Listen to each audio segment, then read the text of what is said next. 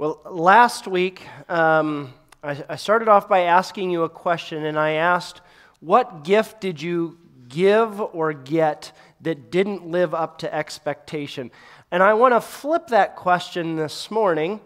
Uh, what gift have you given or received that far exceeded expectations?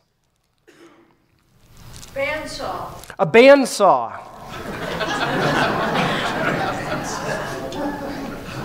In a good way, right? Yeah. Yeah. Jump, jump, scream. There you go. Yeah, I can see all of them. I can see all those fingers. Yeah. Trombone. Your trombone. All right.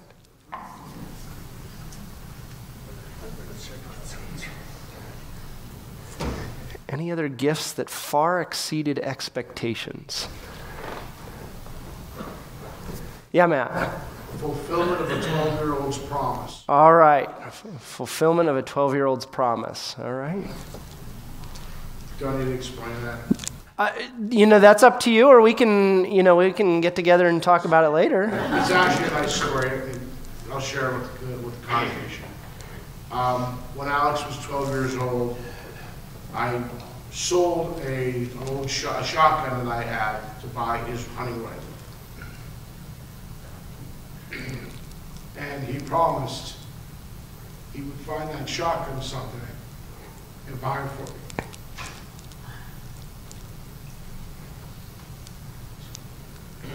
me. He fulfilled that promise last Christmas. Not that I asked him to. Mm-hmm, mm-hmm. Because what I did was because I loved him. Amen. Very cool. Very cool. I was trying to think of uh, my answers uh, to this. Uh, the gift that I've received that far exceeded expectations. Um, I think the first two Christmases that Katie and I were married, um, two of our big gifts that we got from families were a wheelbarrow and a ladder. And y y I can't tell you how useful those tools have been uh, over, over our marriage. So, you know, at, at, first it's like, you know, it wasn't exactly something that we went and, you know, played with Christmas morning, um, but, but it, was, it was very neat. The gift that we've given um, that probably far exceeded uh, I think my expectations would be uh, Jack, similar uh, down that road uh, of instruments. Uh, we gave a two year old uh, Jameson a, a, set of a drum set for, for Christmas um, when he was about two. And um, that drum set took a beating. And I think one of the cymbals didn't make it out alive. Um, but he would go down and he would, he, would, he would pound on it, but it wasn't long until there was some sense of, uh, of a beat happening. And um, so we've um, been able to enjoy kind of the, the fruits of that gift even years later. Uh, we no longer have that drum set. We've allowed, passed it on to another child to uh, enjoy and um, parents that, to drive them nuts. It was given to relatives, so that's fun.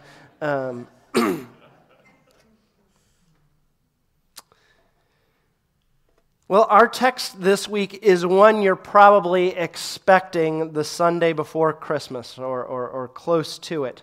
Um, when we typically read the Christmas story, we tend to um, prefer Luke's version because Luke has the, the kind of the, the grand tale. It's got the story from uh, beginning to, to end. Uh, Matthew's version here is, is pretty short, pretty succinct.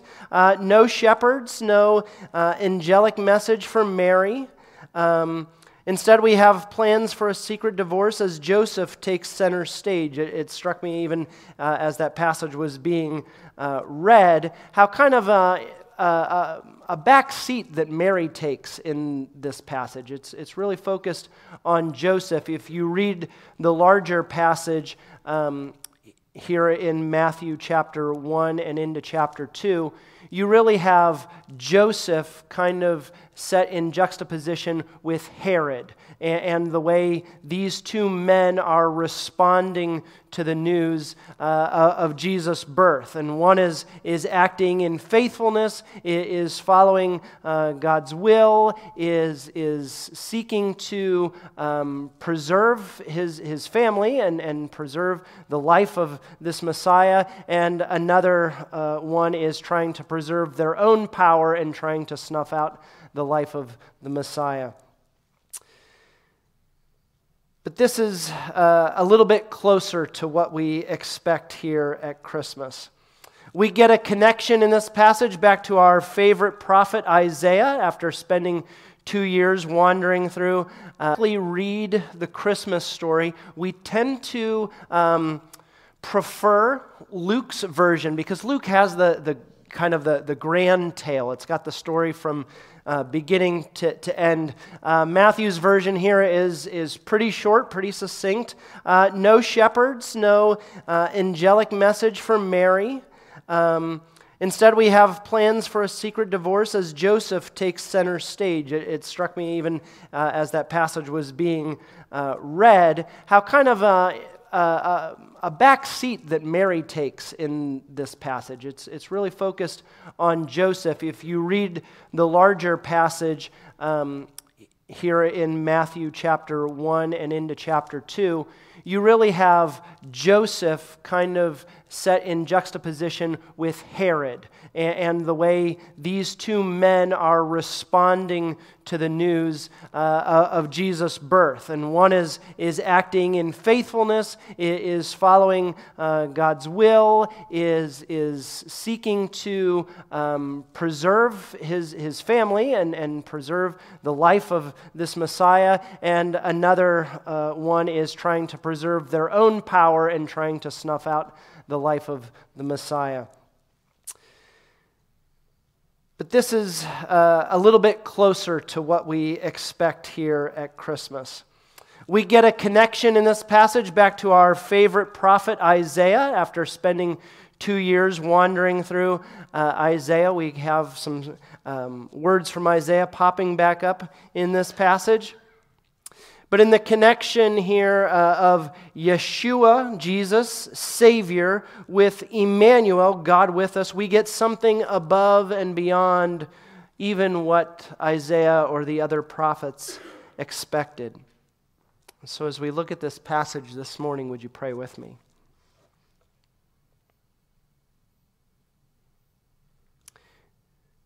Jesus, may the words of my mouth and the meditation of our hearts be pleasing to you, O Lord. Even in these familiar words, would you breathe new life into them and new life into us? We ask this in Jesus' name. Amen. As I mentioned, our old friend Isaiah is popping back up in this message, and it. Uh, one of the, the songs that we sang uh, this morning talks about 400 years of waiting, 400 years be- between kind of the, the end of what we think of as the Old Testament prophets and uh, the coming of Jesus. Although we've been talking about John the Baptist in the last couple of weeks, who really comes in the pattern of those Old Testament prophets. He he's, um, has this pro, uh, prophetic uh, demonstration, this prophetic theater that he uh, is, is, involved in with his clothing and with his diet and just the way his persona and the way that he's uh, going around with his ministry. But I wonder what the prophets longed for as they looked forward to the coming of the Messiah. Remember back to our two summer long trek through Isaiah, that Isaiah looked forward to a time of restoration. Israel and Judah had been unfaithful and had uh, been allowed to suffer the full effects of their unfaithfulness and they're, they're dragged into exile. Uh, Israel ceases to uh, exist as a coherent group of people. Judah will make it through the exile, they will return to Jerusalem, they will rebuild the temple. The second half of Isaiah begins to um, see what's happening as they emerge from exile, and it's a hopeful vision. It's, a, it's hopeful for what God will continue to do and the restoration that God will continue to bring about. But what the prophets longed for was for the king of Judah to rule in such a way that it seemed that God Himself were in their midst. Do you ever wonder why the prophets seemed so concerned with issues of justice, especially for the vulnerable widows and the orphans? Because they expected that when the king ruled rightly, when, when the right king finally came into the throne and ruled in the way that God wanted that king to rule. That it would seem as though God Himself was ruling, that the widows and orphans and marginalized would be cared for. These were the signs that the prophets looked for.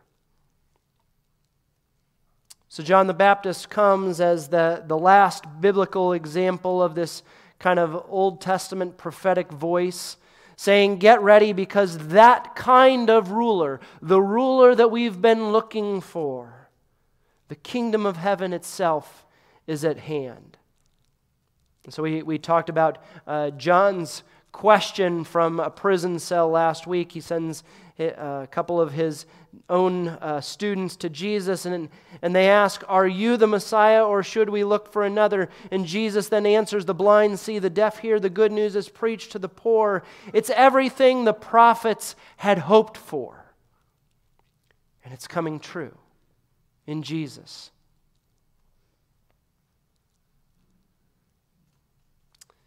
Here in uh, Matthew's birth narrative. Again, it's pretty short, it's pretty condensed.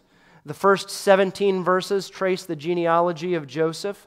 Uh, it was a very important step uh, for Matthew to take, important in the ancient Jewish world for establishing someone's credibility as a Jew, especially as a, a rabbi and certainly as the Messiah.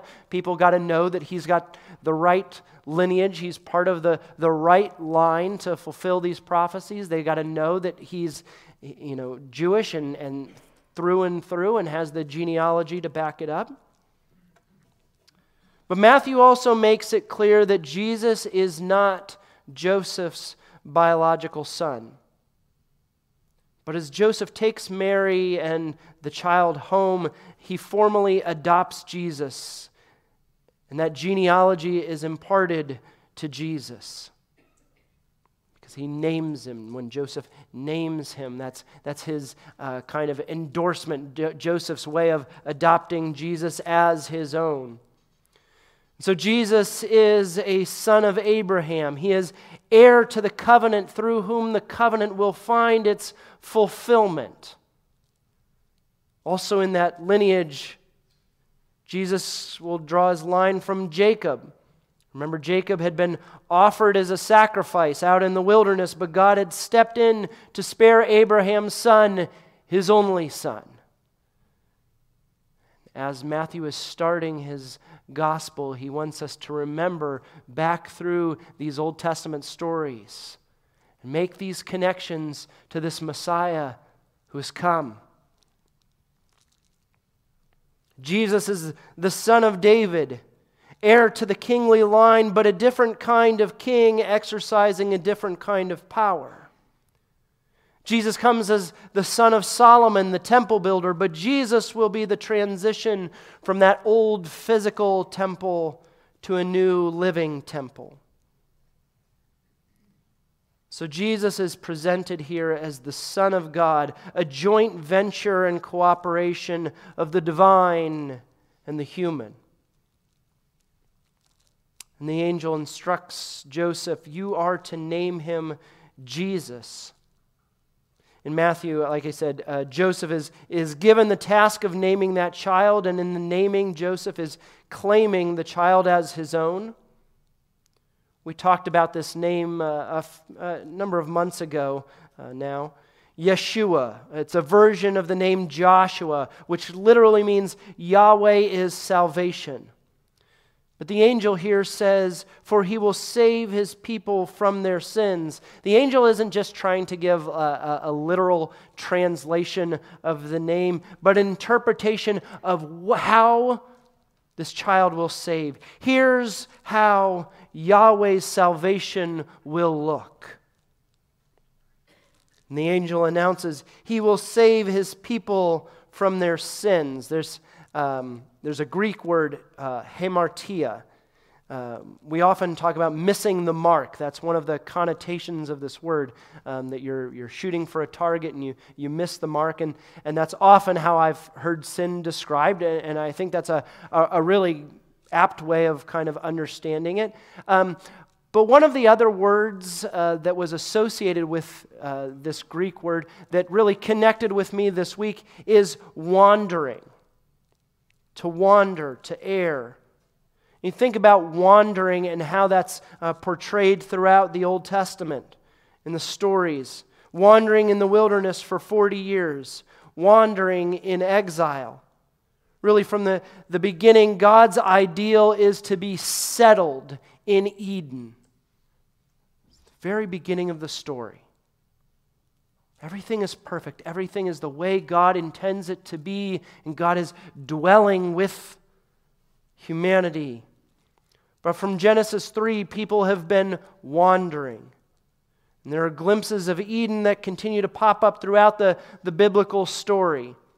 There's this refrain that continues to pop up when, when people are, are living in relationship with God, when they're acting in the way God wants. We often see images of Eden kind of popping back up uh, as the Israelites go into the, the land flowing with milk and honey. That's a connection back to Eden.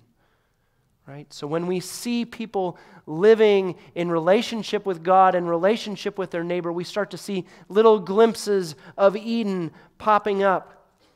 But now the angel announces that this Son of God and Son of Man will bring an end to the wandering of humanity.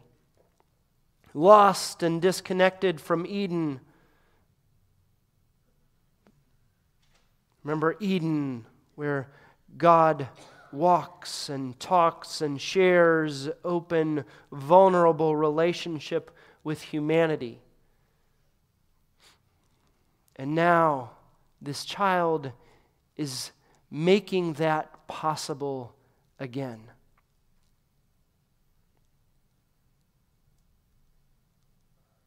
says he will save his people from their sins.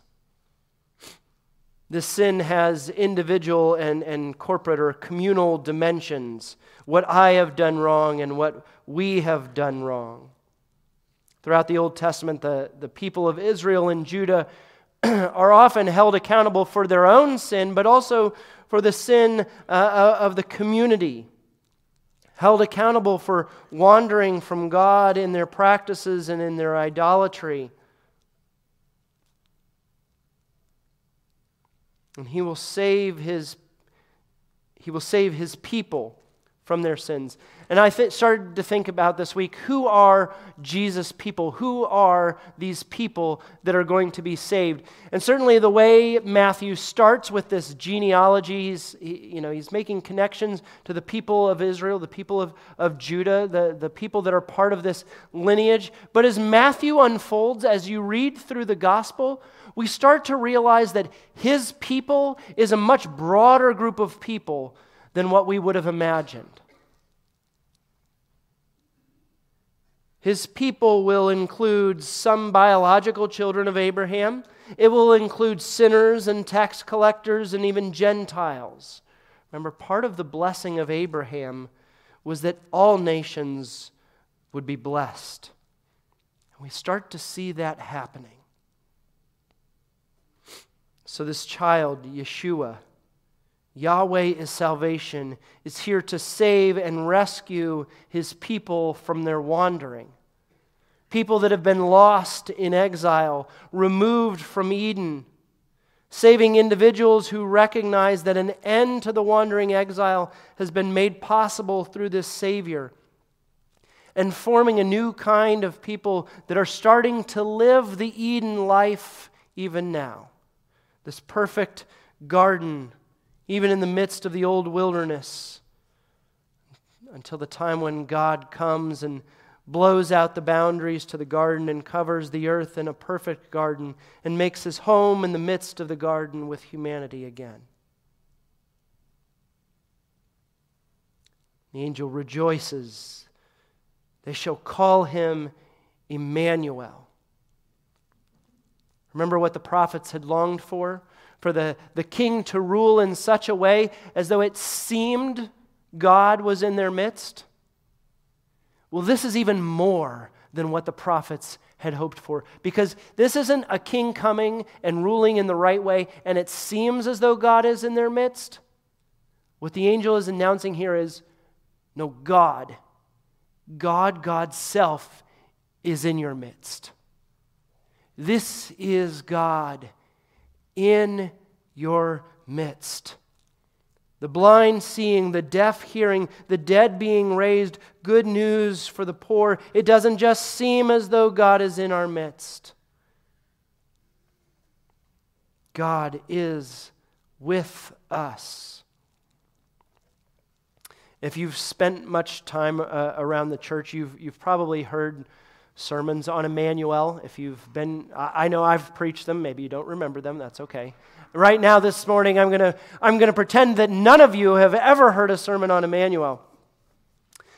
Um, because I, every time I get to uh, one of these passages talking about Emmanuel, God with us, this is one of those phrases that for me personally, I just really get excited about that God is not one who stays out there, disconnected.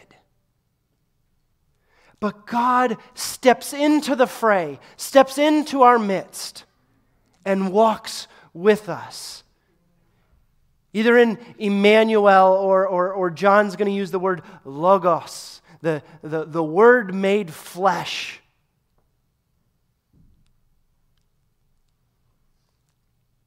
Even in the ancient world, they were familiar with people coming and, and claiming to be messengers from God, either one God or from the gods. They, they were used to people coming and claiming to be those messengers. This isn't just a messenger, this is God stepping into our neighborhood. This is God in our midst, living and breathing and, and, and interacting with uh, other people and, you know, messy relationships and, uh, and, and, you know, parents who don't understand him and, you know, like the whole human experience.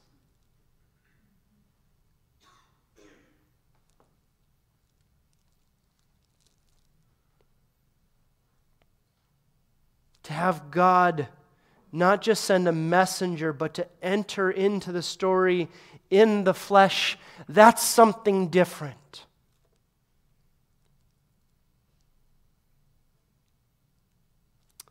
Even Caesar later might claim to be God in the flesh or claim the title Son of God. But for someone in a backwater town in a far flung corner of the Roman Empire with a less than noble birth, to claim that he will save his people and that it's none other than God in our midst. That's more than what the prophets expected.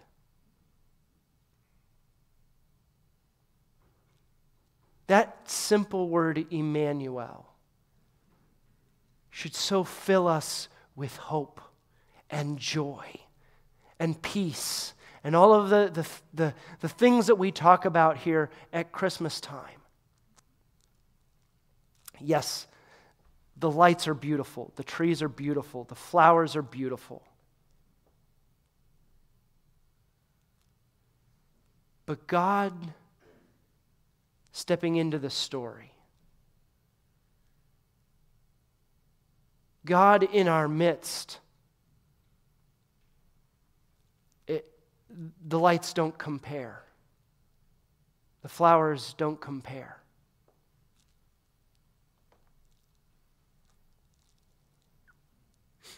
God in our midst, walking, talking, teaching, showing us how to live.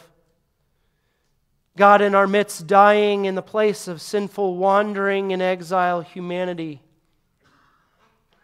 God in our midst, being raised to new life and promising to return and ultimately to make his dwelling with us a renewed Eden, a place flowing with life, with healing, with wholeness.